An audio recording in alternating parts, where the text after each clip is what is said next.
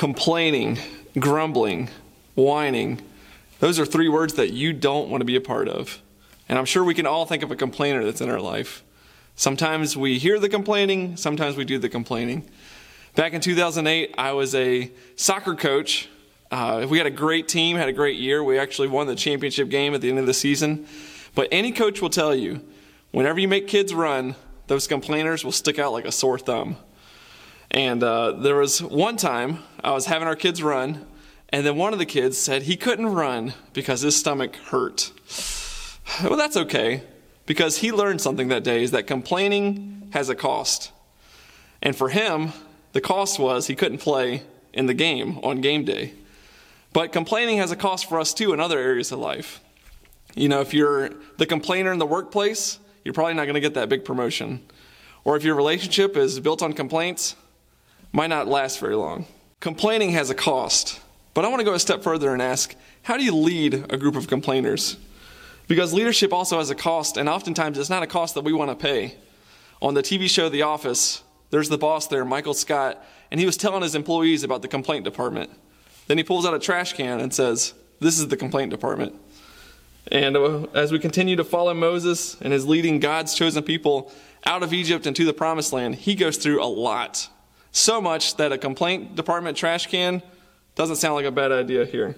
But the way God leads him is something that we can definitely look at and apply to our lives. So let's jump right into it. Exodus chapter 16, verses 1 through 12. And they journeyed from Elim, and all the congregation of the children of Israel came to the wilderness of Sin, which is between Elim and Sinai, on the fifteenth day of the second month after they departed from the land of Egypt. Then the whole congregation of the children of Israel complained against Moses and Aaron in the wilderness. And the children of Israel said to them, Oh, that we had died by the hand of the Lord in the land of Egypt. Then we sat by the pots of meat, and when we ate bread to the full. For you have brought us out into the wilderness to kill this whole assembly with hunger. Then the Lord said to Moses, Behold, I will rain bread from heaven for you, and the people shall go out and gather a certain quota every day, that I may test them whether they will walk in my law or not. And it shall be on the sixth day that they shall prepare what they bring in, and it shall be twice as much as they gather daily. Then Moses and Aaron said to the children of Israel, At evening you shall know that the Lord has brought you out of the land of Egypt. And in the morning you shall hear the glory of the Lord, for he hears your complaints against the Lord. But what are we that you complain against us? So Moses said, This shall be seen when the Lord gives you meat to eat in the evening, and in the morning bread to the full. For the Lord hears your complaints which you make against him. And what are we? Your complaints are not against us, but against the Lord. Then Moses spoke to Aaron, Say to all the congregation of the children of Israel, Come near before the Lord, for he has heard your complaints. And now it came to pass, as Aaron spoke to the whole congregation, to the children of Israel, that they looked toward the wilderness, and behold, the glory of the Lord appeared to them in a cloud. And the Lord spoke to Moses, saying, I have heard the complaints of the children of Israel. Speak to them, saying, At twilight you shall eat meat, and in the morning you will be filled with bread, and you shall know that I am the Lord your God. So the Israelites, they went from slavery and bondage in Egypt to freedom, from serving Pharaoh as God to serving the one true God, from being aliens in a strange land to heading towards the promised land. They went from hopelessness to having a hope for the grand future. And when you have that hope, it gives you an unexplainable joy. And that's where we were with the Israelites. They had that joy, but it didn't take long for it to wear off. Being in the new place and then having those hunger pains. Yet, the people, they grumbled again. So let me be clear when I'm talking about grumbling. I'm not just talking about groaning or disappointment. You know, the Bible's full of godly examples of how people say, Hey, I don't like how things are, God. I'm hurt. I'm scared. Will you please do something about this? And we see that a lot in Psalms. But this, this is not a humble cry for help. This is saying, God, I know how to do things better than you do. And this is a way of saying, you know what? This stinks, and I'm going to rebel against your heart, God. So that's where we are with the Israelites, and that's the difference. Everybody was complaining. It wasn't just a few people, it was the whole group. And looking at this, you might think that they have a good excuse for their whining.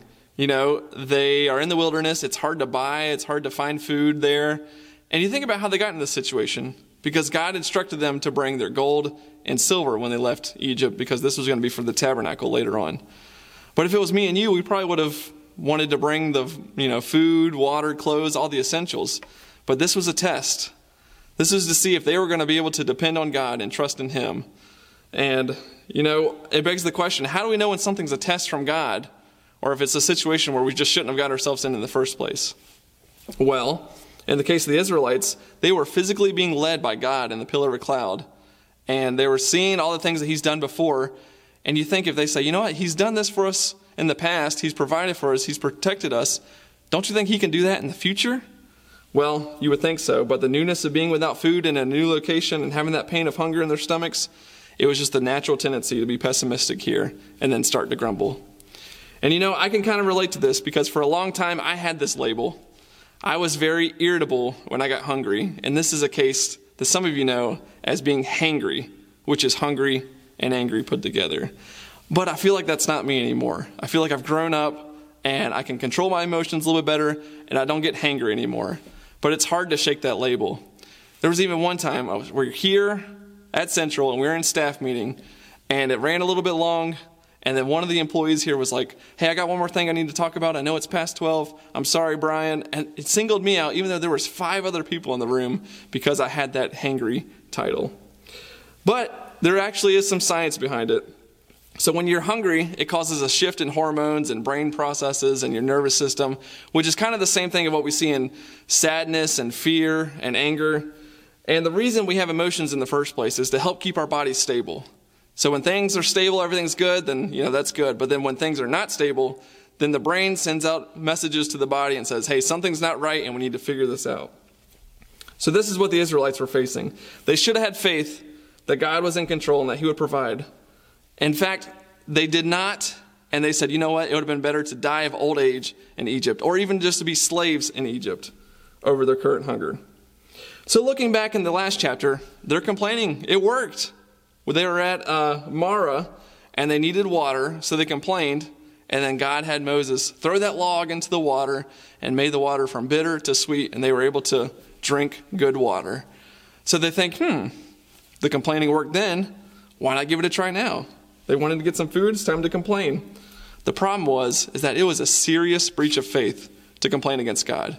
And Moses said it perfect in verse number 8. He says, "You're not complaining against us. You're not complaining against Moses and Aaron, but you're complaining against God." And one thing we can know about God in this instance and even in our own lives is that he's faithful even when we're not. So how did this happen? Well, it's because complaining distorts the past.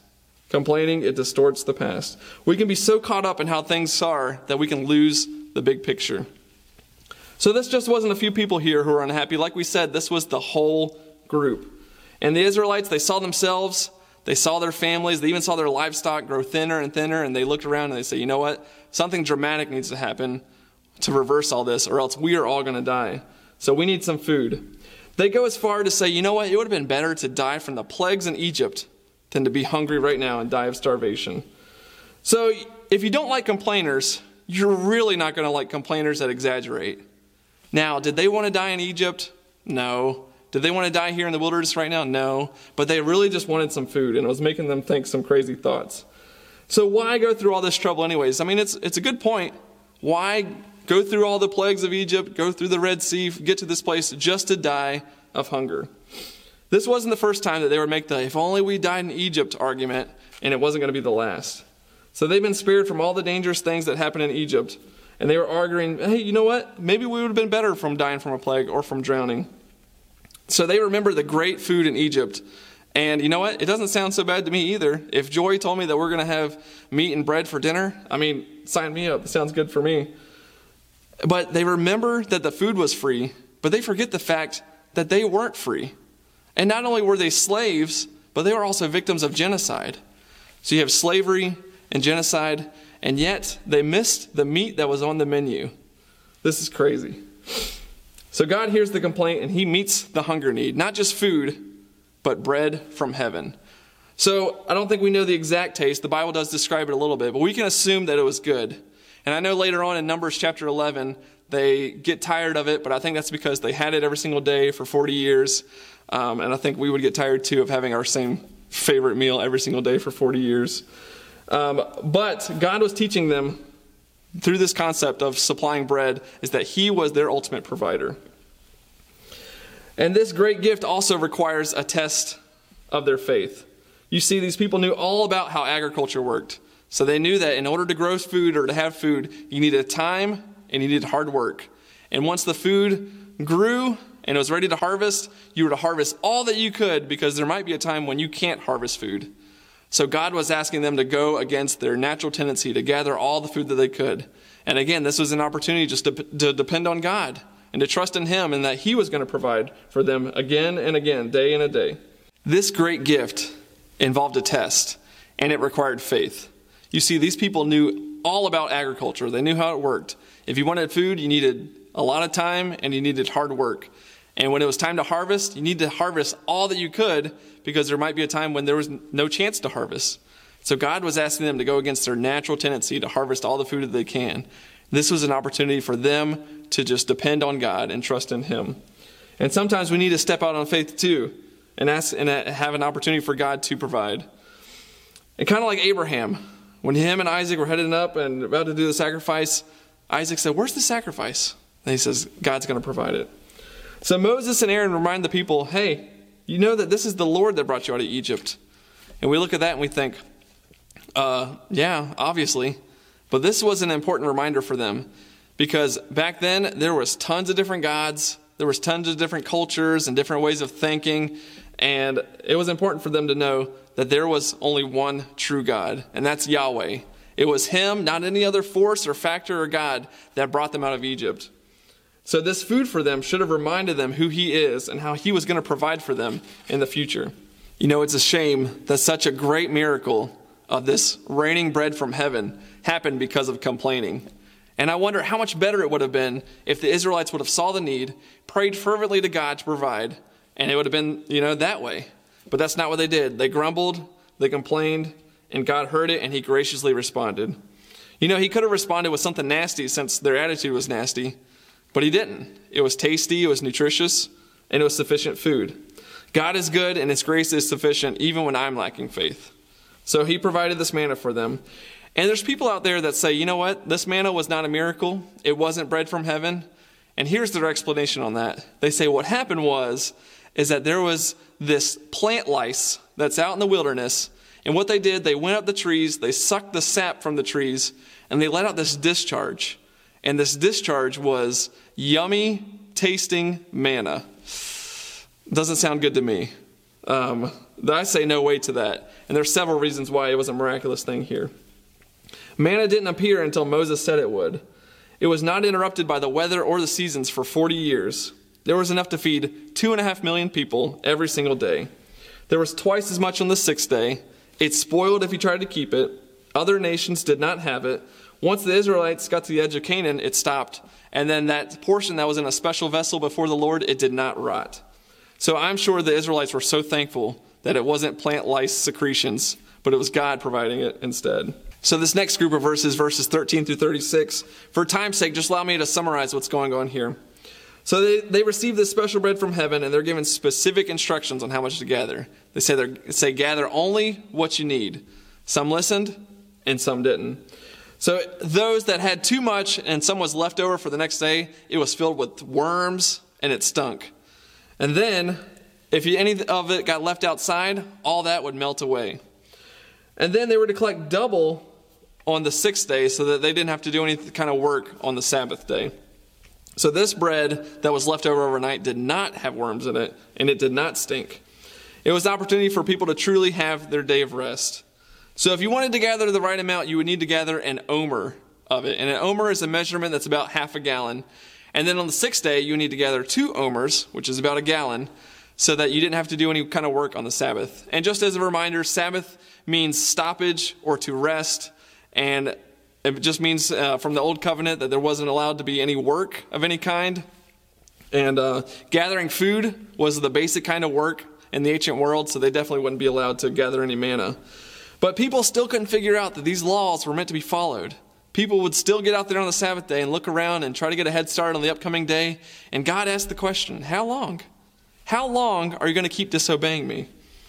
And then verse 31 gives us the name of this special bread, and it's called manna.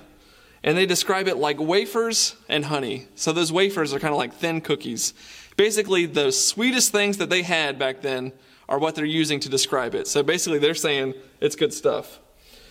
And, um, you know, it's kind of like it's undescribable in a sense. It's like something so good, kind of like when you taste test something and it's just so good and you're like, oh man, it's so good. Here, try this. Try this. It's so good. And the same goes when something's terrible too.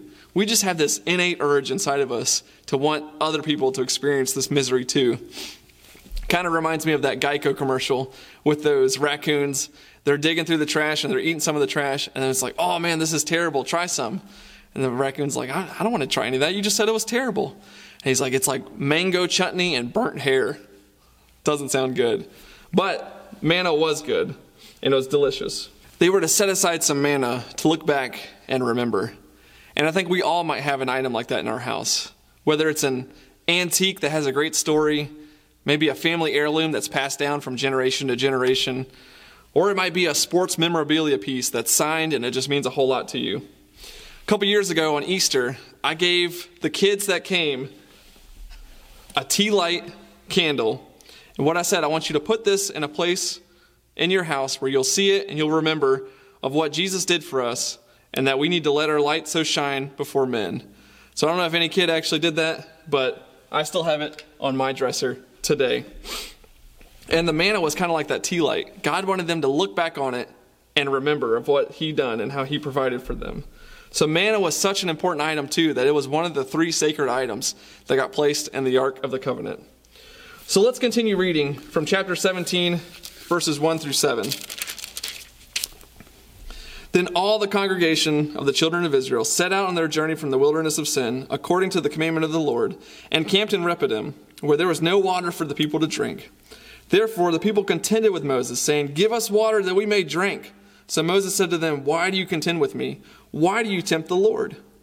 And the people thirsted there for water. And the people complained against Moses and said, Why is it that you brought us up out of Egypt to kill us and our children and our livestock with thirst? So Moses cried out to the Lord, saying, What shall I do with this people? They are almost ready to stone me. And the Lord said to Moses, Go on before the people, take with you some of the elders of Israel, and take in your hand your rod with, with which you struck the river, and go. And behold, I stand before you there on the rock of Horeb, where you will strike the rock, and water will come out of it, that the people may drink. And Moses did so in the sight of the elders of Israel. So he called the name of the place Massah and Meribah, because of the contention of the children of Israel, because they tempted the Lord, saying, Is the Lord among us or not? So God led them to a place where there was no drinkable water. And yet again, the events are going to be the test of Israel's faithfulness. So the people were at it again. They were grumbling, they were complaining, they were whining. First, it was they're starving to death, and now I'm dying of thirst. The Israelites got heated enough for Moses to think that he was about to die. They thought that they were going to stone him. So Moses wanted God to do something, and he wanted him to do something quickly. So God's in charge here, and it's fortunate for those Israelites because God's solutions are bigger than our complaints. God's solutions, they're way bigger than our complaints. God was ready with a solution, as he always is. So, using the staff, he wanted Moses to strike the rock so that it would yield water. It wasn't really the normal thing to get water from a place, but God needed to show these people that he was sovereign. He was in control of the whole situation. And he also wanted uh, Moses to bring some of the elders so that they can witness this revelation too. So Moses named the location of this water base at the uh, Mount Sinai Massah and Meribah. So Massah means testing, trial, temptation, and Meribah means protest, contention, quarrel, strife. And it just goes to show you what's going on inside Moses' mind and all that turmoil that he's experiencing. So Israel's unexcusable attitude becomes clear with Moses when they say, Is the Lord with us or not? Is he among us or not? Basically saying, Does God want us to become weaker and weaker while we sit here and die of thirst? I mean, this was crazy. God was sitting right there as the pillar of cloud, and they were taking a direct shot at him. It was basically like if there's this guy running a marathon. He's running, he's working hard, he's sweating, he's halfway there, he's at mile 13, and then somebody comes up to him and says, Hey, do you intend on running this race today? What do you mean? I'm in the middle of doing it right now. Get lost. Or if a mother She's working hard for her family. She's preparing a meal. She's getting everything ready for the meal. And then the father comes up and says, Are you planning on cooking anything tonight? Which, fun fact, any man that has said that has not lived to tell the story. But this was a direct shot at God. This was a direct insult. And they were challenging God in a way that he could not ignore. And then they even bring up Egypt again. Enough. Enough about Egypt. This is why God wanted them to keep that omer of manna back in uh, chapter 16, verse number 33. It would help them and future generations to look back and see that God provided for them and know that He's going to provide for them now and He's going to provide for them in the future. So they're already complaining about this problem of no water because they have a remembering problem. So let me ask do you have something in your house that is a reminder of God's provision for you? Let's take a look at this video and see how Mr. T does it. Well, Mr. T, good morning and hello again. It's lovely to see you. I really mean that. Thank you. Thankful to God to being here. You know, I'm looking at you with, I don't know, $10 million worth of diamonds and gold and everything, and then I'm looking at your shoes that are just a disaster. Now, will you explain to me, what's with these shoes all taped up looking That's the tacky? truth. You see, well, to some people they might say it's tacky, but there's a message in these shoes. You see, uh, these shoes keep me humble. If uh, you recall last time that we met, I had these shoes. They wasn't in that bad of a shape, you know. But these shoes are handed down through my family. My father wore them, my brothers wore them, and things like that. So they keep me humble, keep me and let me remember that I have a brothers and sisters back in Chicago, not doing to where I got mother and father that I must take care of. So you see, out in Hollywood, and especially all the money that I'm making now, it's so easy for me to get caught up in all these material stuff and forget where I'm coming from. So wherever I'm be, whether I'm with a governor or a mayor or a reception or whatever, I look down at my shoes and let me know, hey, I can't get too carried away here. So it keeps me level. As I say, I want to keep my feet on the ground and my head toward heaven. So those shoes are something that Mr. T could look back on and remember. And the Israelites needed that omer of manna to look back on and remember. Why? Because they had a remembering problem. And God pities the fool who got a remembering problem. You see, they remembered the meat, but they forgot about the bricks. They thought about the food that they ate in Egypt, but they didn't realize that food that they ate was so that they can be nourished enough to do manual labor for Pharaoh. They longed to have the water, but they forgot about the shackles. They focused on the hot desert, that they forgot where God was leading them to. And they remembered the best of Egypt without remembering the worst of Egypt. And because of that, they were missing out on what God was doing for them right now.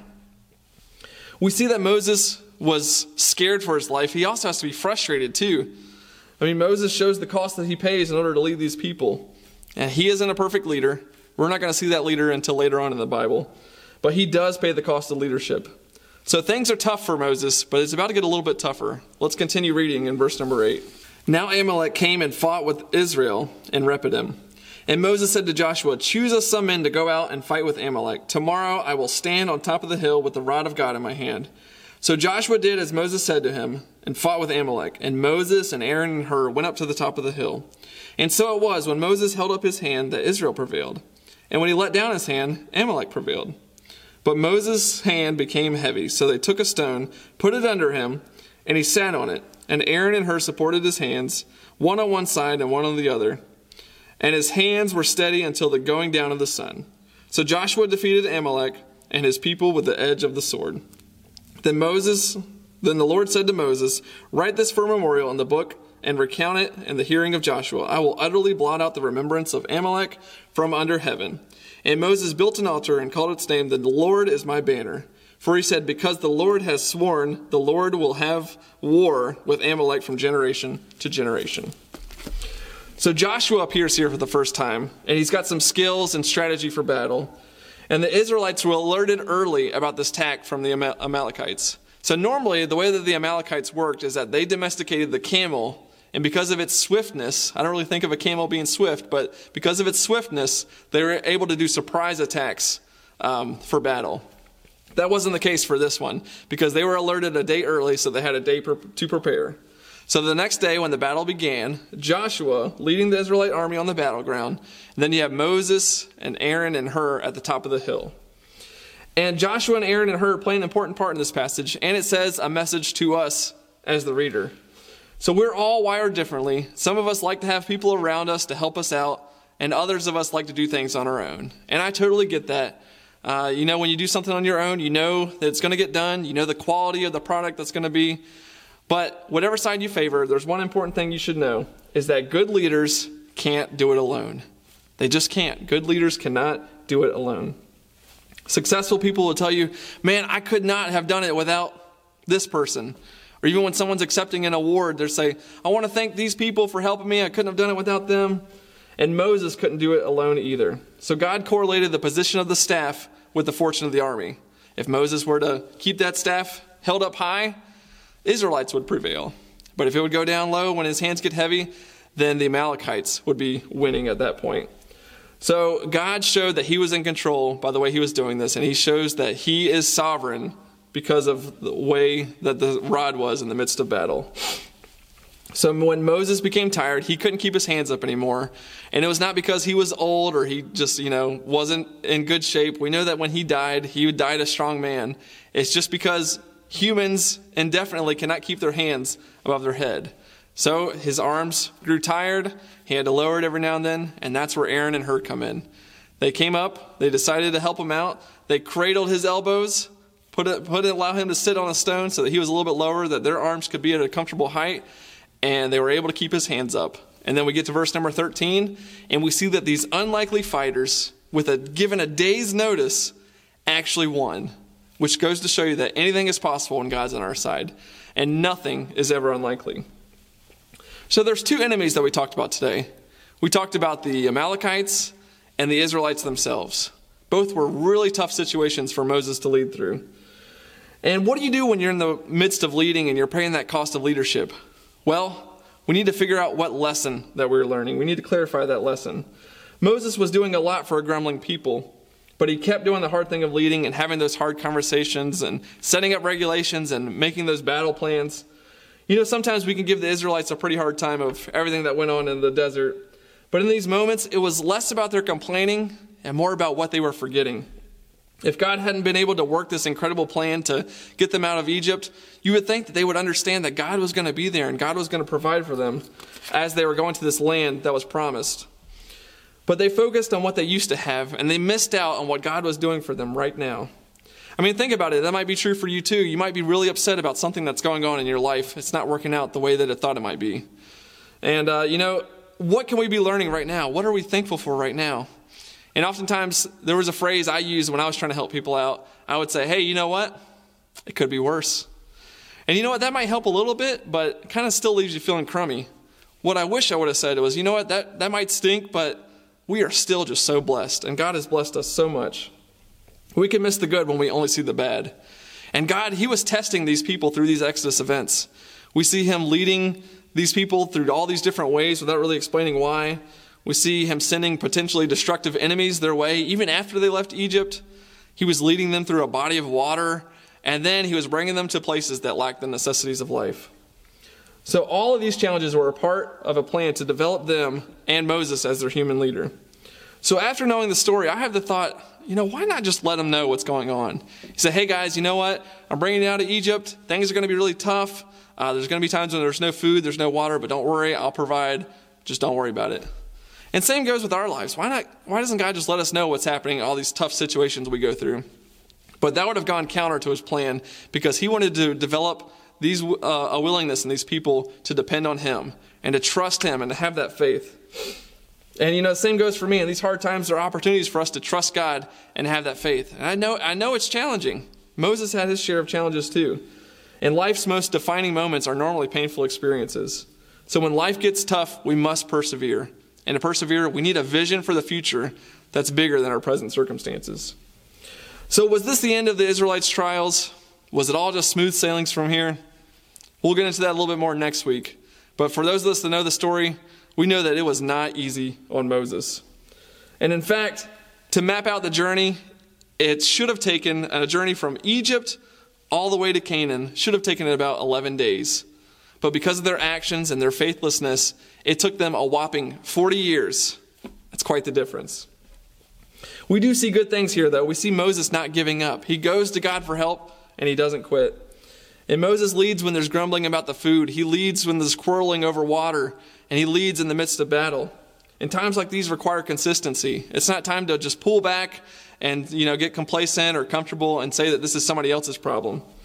There is a cost to pay of leadership, and one of the biggest costs that leaders pay is that cost of comfort. Because when you're leading well, you often don't get to lead comfortably. You know, there's messiness, there's awkwardness, there's conflict, there's difficulty, all these things that we just have to push through. It's a noble cause, but it's not easy. So, what does it cost us? What is it costing you? How do you lead? You might not see yourself as a leader, but whether you know it or not, oftentimes we're leading somebody. And wherever we are, we can find opportunities to lead through physical needs, spiritual needs, and complaints. We can lead when there's complaints amongst our people, and we can lead when we're facing the enemy. And what we need and what God gives us is hope. And hope pays any cost. It pays the cost of the manna. It pays the cost of that need for water. It pays the cost for the need of good friends around us in battle. So whether the problems are among us or among other people, hope is worth it and it pays any cost. Let's pray. God, we're so thankful just to see this example of you being their provider, whether they were thankful for it or not. And we're just thankful so, so much for you being our provider as well.